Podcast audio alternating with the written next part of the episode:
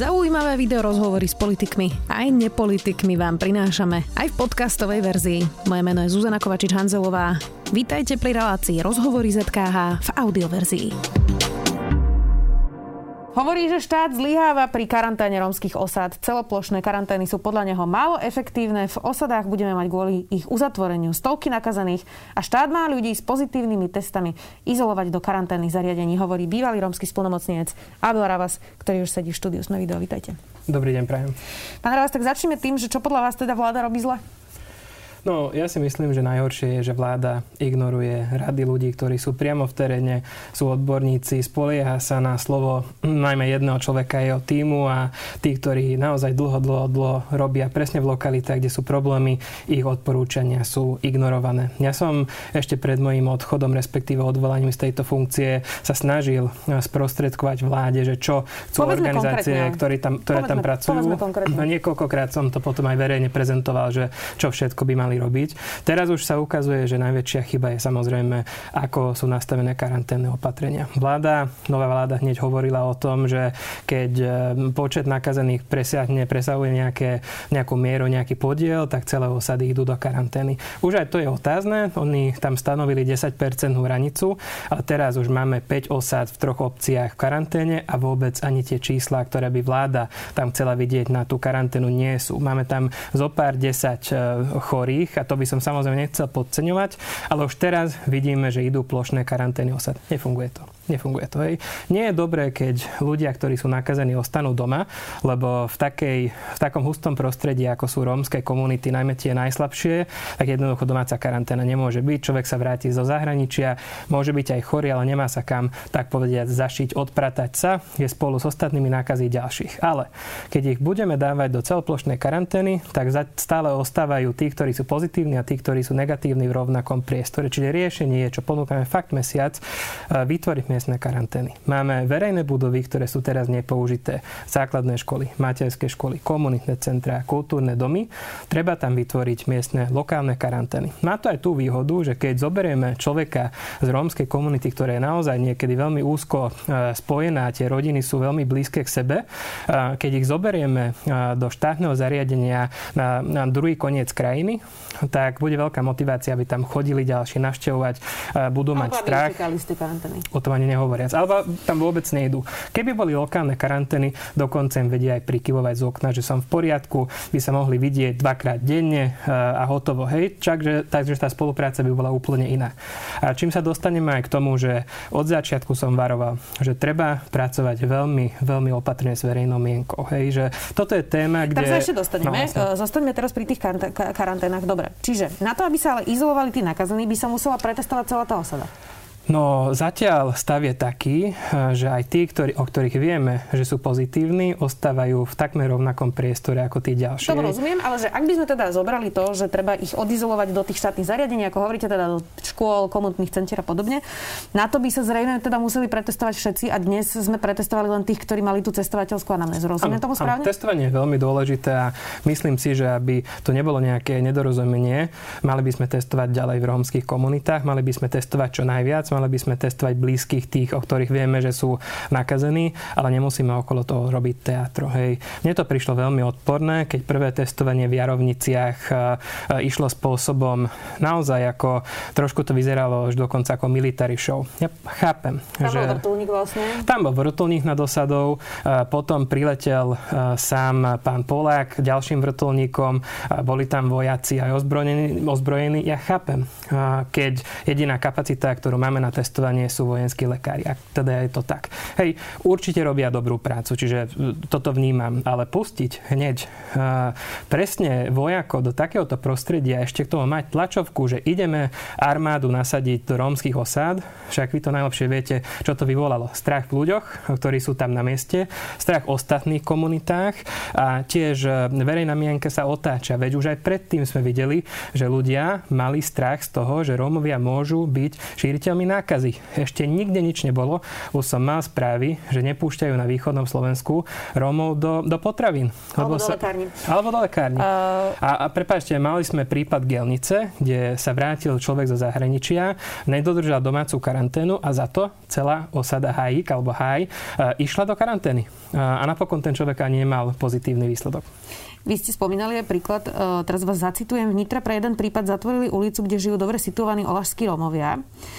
A spomínate si, teraz vás citujem, že by bola do karantény uzavretá napríklad Petržalka potom, ako počas prvých teplých dní praskala hrádza vo Švíkoch.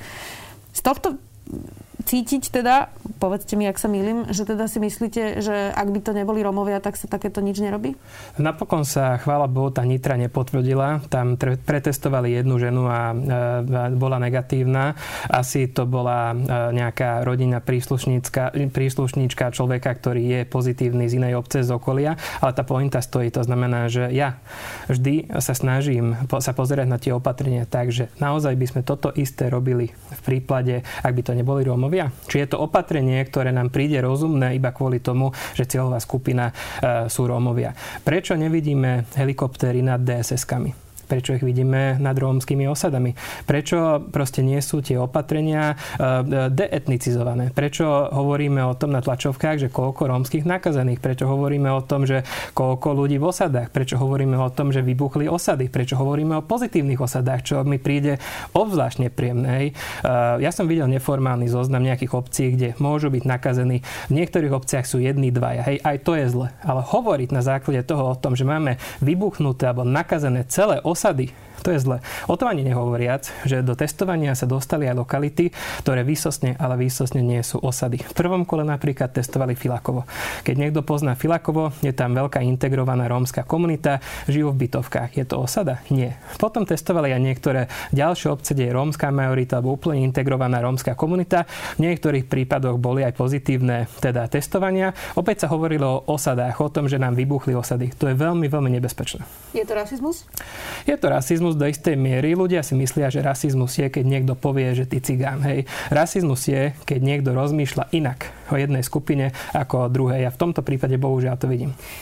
My sme o tom už viackrát spolu hovorili, kým ste boli spolnomocnencom, že vlastne to, čo sa deje na Slovensku, je dehumanizácia v podstate Rómov, že, že mnoha, mnohokrát tá majorita, ktorá s nimi e, žije, ich vlastne nepovažuje za rovnocenné ľudské bytosti. Toto presne teraz vidíme? Že, že sa povie, uzavere sa osada, lebo to sú len Rómovia? tak nešiel, nezašiel by som až tak ďaleko, že dehumanizácia, alebo nikto nehovorí, že to nie sú ľudia, alebo nikto nenavrhol zatiaľ, chvála Bohu, nejaké veľmi násilné opatrenia, ale vidím, že sa vytvára priestor medzi Rómami a nerómami v tejto krajine aj ohľadom koronavírusu. To znamená, že nehovoríme o tom, že v ktorých obciach robíme, nehovoríme o tom, že uh, aké sú naše opatrenia, ale hneď ideme na to, že Rómovia takto. Uh, najviac ak, asi problematický moment bol ten, keď premiér Matovič hovoril o tom, že kvôli rómskym osadám musíme zachovať celoštátne opatrenie. Akoby Rómov vinil z toho, že celá krajina musí byť do nejakej miery v limitovanom režime. Potom to opravoval niekoľkokrát, že nevíňme Rómov. Viete, ale potom už to môžem hovoriť, že nevíňme Rómov, ak som mal rôzne tlačovky, kde presne na toto, na toto som to hral. To znamená, že je to veľmi nebezpečné. Skôr by som to nazval, že stigmatizácia. To znamená, že označujeme tých Rómov ako iná, inú skupinu, e, iné opatrenia, iné čísla. Jednoducho to, čo robíme 10 rokov, a teraz nehovorím iba o mojej práci, ale najmä o tom, čo sa 10 rokov robí v regiónoch, aj na celoštátnej úrovni, aby sme sa snažili prepojiť tie komunity, tak teraz vidíme, že opäť sa to odpája. Hej? A tým e, spôsobujeme oveľa väčšie problémy, ako, ako, ako si myslíme. Koronavírus ešte tu s nami chvíľku bude. Dopady budú obrovské.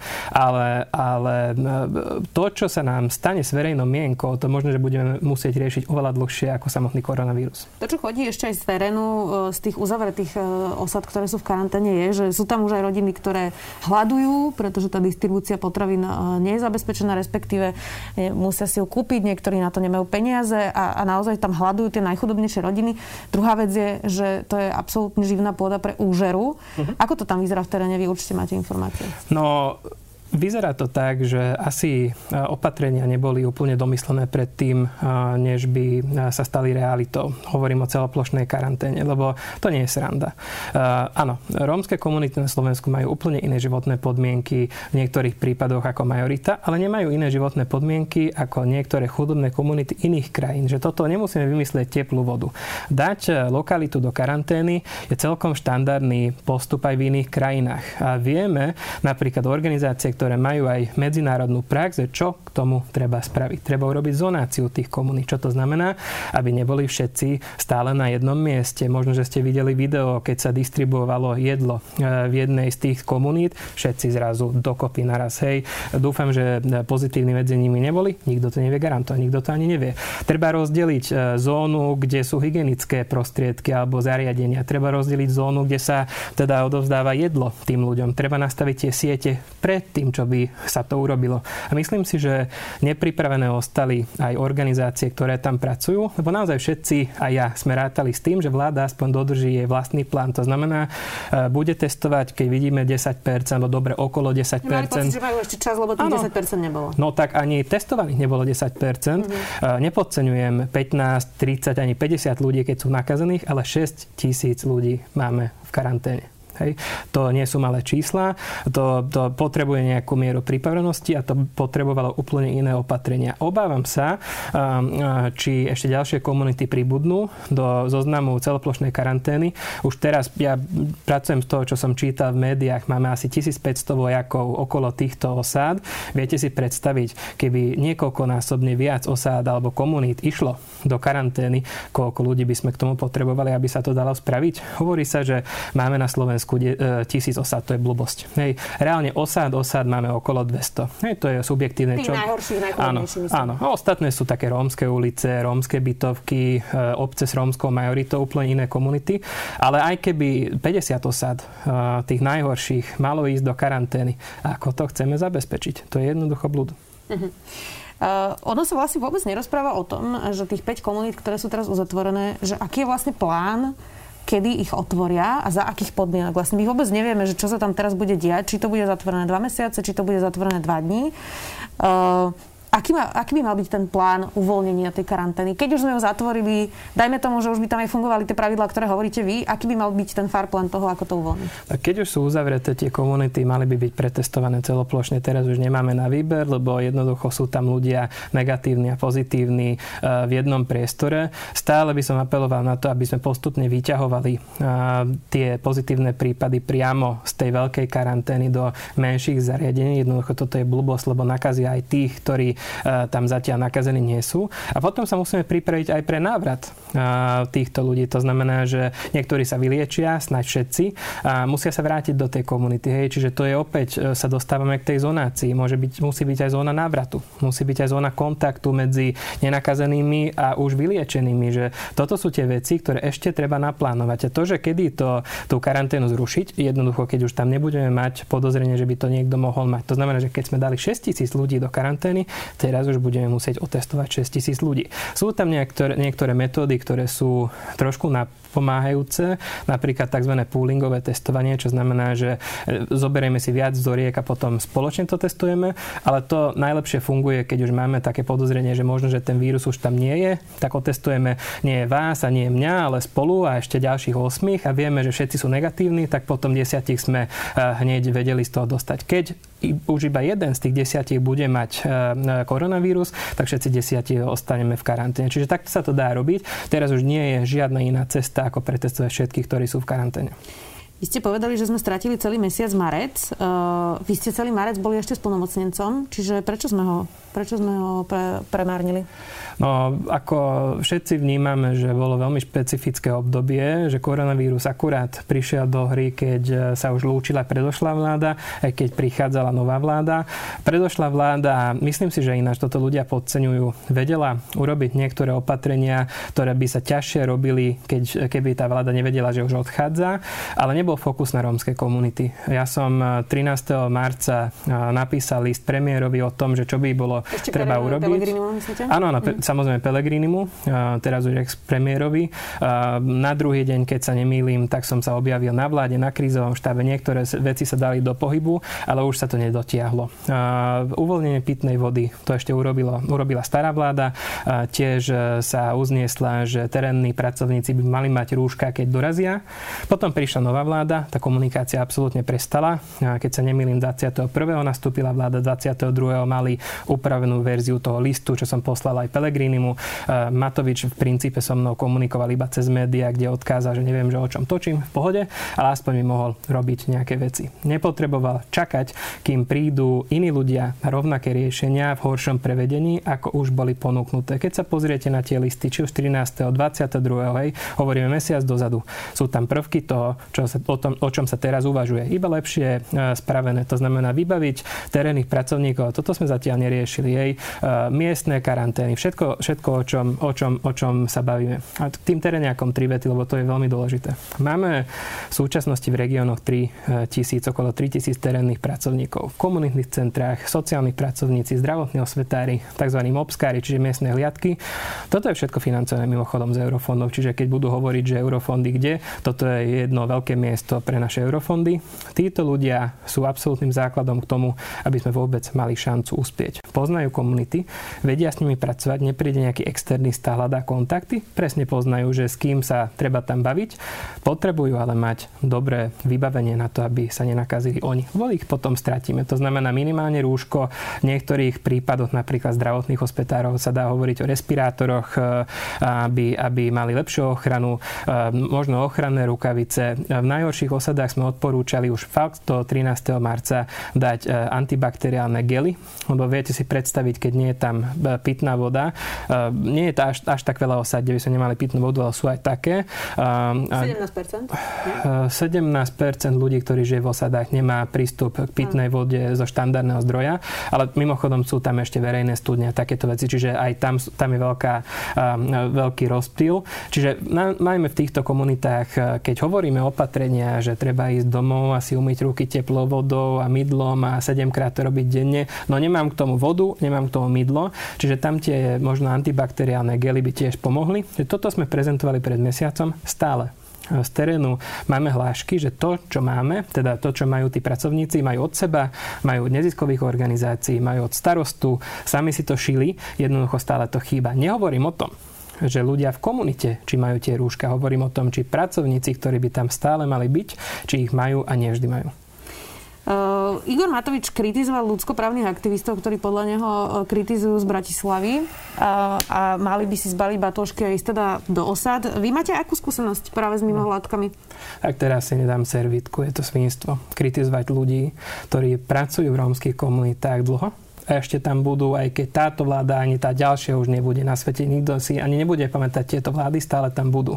Sú to organizácie, ktoré 10 rokov aj viac pracujú priamo v regiónoch, robia to naozaj na neziskovej báze a dovolili si vysloviť nejakú kritiku smerom k opatreniam, ktoré sú vo vláde a hneď boli, že mali, majú si zoberať e, batoch a ísť prvýkrát do osady.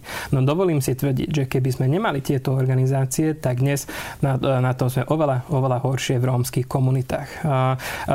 Zdravé regióny je organizácia, ktorá veľmi dlho fungovala ako neziskovka. Vznikla z dola vlastne, až potom si to osvojilo ministerstvo? Presne tak, až pred 3-4 rokmi sme to mimochodom zachraňovali, lebo predošlé vedenie úradu e, očividne nerátal s týmto projektom ďalej, čiže my sme to s kolegami zachraňovali, teraz existuje ako štátna príspevková organizácia. Toto sú e, neziskovky, keď im dáme ten priestor. Cesta von robia, robia program OMAMA Dúfam, že aj z nich bude niekedy štátna organizácia. Človek ohrozený, nechcem pokračovať, nechcem nikoho uraziť, že ich vynechám. Všetci robia veľmi dobrú prácu a nepotrebujú takéto idiotské vyhlásenia, že majú ísť do terénu, lebo celý čas tam boli. A to, že to vyzerá inak z okna helikoptéry, tomu verím. Ale e, dole, v teréne všetci vedia, že pracujú. Ono, e, vlastne ten základný problém, ktorý sa ukazuje teraz je, že hygienik a hlavný hygienik, ale aj tí regionálni hygienici e, v podstate tým komunitám vlastne vôbec nerozumejú. Ani ako fungujú, e, nevedia presne, ako ste hovorili, s kým sa rozprávať a podobne. A, majú nastavené tie procesy pre štandardné domácnosti, že, že, že nie sú vôbec pripravení na to prostredie. Keby sme ale mali si z toho zobrať niečo pozitívne, tak keď toto skončí, čo mi malo byť ponaučenie z toho koronavírusu? v osadách. Vrátim sa k prvej časti toho, čo ste hovorili, že teda hlavný hygienik či pozná alebo nepozná. Viete, máme v tejto krajine úrad, ktorý je tam preto a od toho, aby ostatné úrady vedeli, že aké sú špecificity v rómskych komunitách. Je to úrad spolnocnice, úrad spolnocnenkyne. Za tieto posledné 4 roky sa nestalo, že by štátny orgán prejavil záujem o rómskú tému a nenašiel by partnera v mojom, v našom úrade. Jednoducho toto je práca úradu spolnocnenca, aby všetci vedeli. Kým som tam bol, tak som komunikoval priamo a iniciatívne aj s pánom Mikasom, že ako nastaviť veci. V súčasnosti je ten úrad degradovaný. To znamená, že e, pani spolnocnenkyna nová naozaj dúfam, že bude robiť dobrú prácu, je dobrá odborníčka, ale je neviditeľná je v tieni, nedostáva priestor a jednoducho nevidieť, že by štátne orgány rešpektovali to, čo robí. Je tam pán Pola, ktorý je europoslanec a člen krížového štábu, očividne on robí všetko. Na čo máme úrad? ak ho nevyužívame. Čiže toto nie je, nie je sranda. Ak nerátame v budúcnosti s úradom spomocnenca pre rómske komunity, tak nebude kto by mohol presne s hlavným hygienikom a ostatnými komunikovať, že čo sa deje v regiónoch. Čiže toto by som nepodcenil. A teraz, že čo sú nejaké možno do budúcnosti závery. No pre mňa taký prvý balík je, že musíme pokračovať v tých opatreniach, ktoré sme robili nie iba ja 10 rokov dozadu. Keď sa pozrieme na výsledky z Atlasu rómskych komunít od roku 2004, každým rokom idú hore, čo sa týka zapojenosti na pitnú vodu, na kanalizácie. Toto sú základné záležitosti. E, máme viac osad s vysporiadanými pozemkami, máme menej e, chatrčí, čo sa týka percenta. Toto sú opatrenia, ktoré musíme robiť, lebo vidíme, že keď nastane kríza, presne tie zraniteľné komunity budú na tom najhoršie a potom ich budeme interpretovať ako bezpečnostné riziko. Ja som si včera prečítal programové vyhlásenie vlády. Sú tam niektoré dobré veci, síce veľmi, veľmi, veľmi vágne, ale čo tam strašne chýba, je diskusia o tom. Keď chápeme, že najväčšia najväčšia stopka si v prípade týchto opatrení je vzťah medzi štátom a obcami, tak prečo to neadresujeme? E, my sme 4 roky ponúkali napríklad programy e, rozšírenia pitnej vody obciam a zapojili sa nejakých 40, ale máme ešte raz toľko, ktorí vôbec neprejavili záujem o to, aby budovali vodovody v rómskych komunitách. Nehovorím, že to je ich chyba iba, ale veľmi často obce nemajú ambíciu spolupracovať so štátom alebo nemajú ambíciu pracovať v prospech rómskej komunity a my to nevieme vynútiť. Či už v oblasti školstva.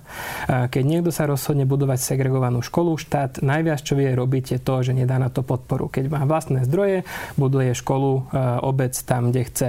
Materské školy, kým sme nezaviedli povinnú predškolskú dochádzku, tak buď mali materskú školu, alebo nemali materskú školu, nikto na to nemá dosah. To znamená, obec sa rozhodne. E, komunita nemá pitnú vodu, nikto ich nevie prinútiť, aby tam zaviedli tú pitnú vodu. To znamená, že toto ostalo neadresované a k tomuto sa bude musieť buď táto, niektorá ďalšia vláda vrátiť, že ako doslova vynútiť spoluprácu obcí a štátu. A sú tam extrémne príklady. V niektorých prípadoch obec by aj chcela pracovať, a jednoducho nevie vynútiť spoluprácu štátnych orgánov. Obec Kolačkov, veľmi známy prípad, kde teda osada, to je naozaj štandardná osada na, na veľmi nesprávnom území, to znamená, že je tam ohrozenie života. Pán starosta už roky hľadá riešenie, ako ich posunúť. Jednoducho tam nemôžu ostať, sú na svahu, čo sa hýbe. Hej. A jeden orgán a druhý orgán štátny a tretí orgán štátny hovoria o tom, že oni nemôžu ustúpiť z ich podmienok, Čiže nenájde sa žiadny pozemok, kde by sa mohli posunúť tí ľudia. Ani pri našej mediácii sa nepodarilo. Takéto obce potrebujú jednoducho mať nejaké páky na štát. Na druhej strane, ak máme obce ako Rýchnava, kde obecné zastupiteľstvo roky, rokúce blokuje vybudovanie základnej školy aj zadarmo, aj s pozemkom, tam štát musí mať páky na to, aby povedal, že kamaráti, toto už nesmiete ďalej robiť, lebo jednoducho bude to zlo. Budeme to samozrejme sledovať, ako to bude zvládať táto vláda aj potom, čo skončí pandémia. Ďakujem veľmi pekne, že ste prišli do Sme video. Dnes tu bol bývalý romský spolumocnenec Abel Ravas. Ďakujem pekne, dovidenia. Počúvali ste podcastovú verziu relácie Rozhovory ZKH. Už tradične nás nájdete na streamovacích službách, vo vašich domácich asistentoch, na Sme.sk, v sekcii Sme video a samozrejme aj na našom YouTube kanáli Denníka Sme. Ďakujeme.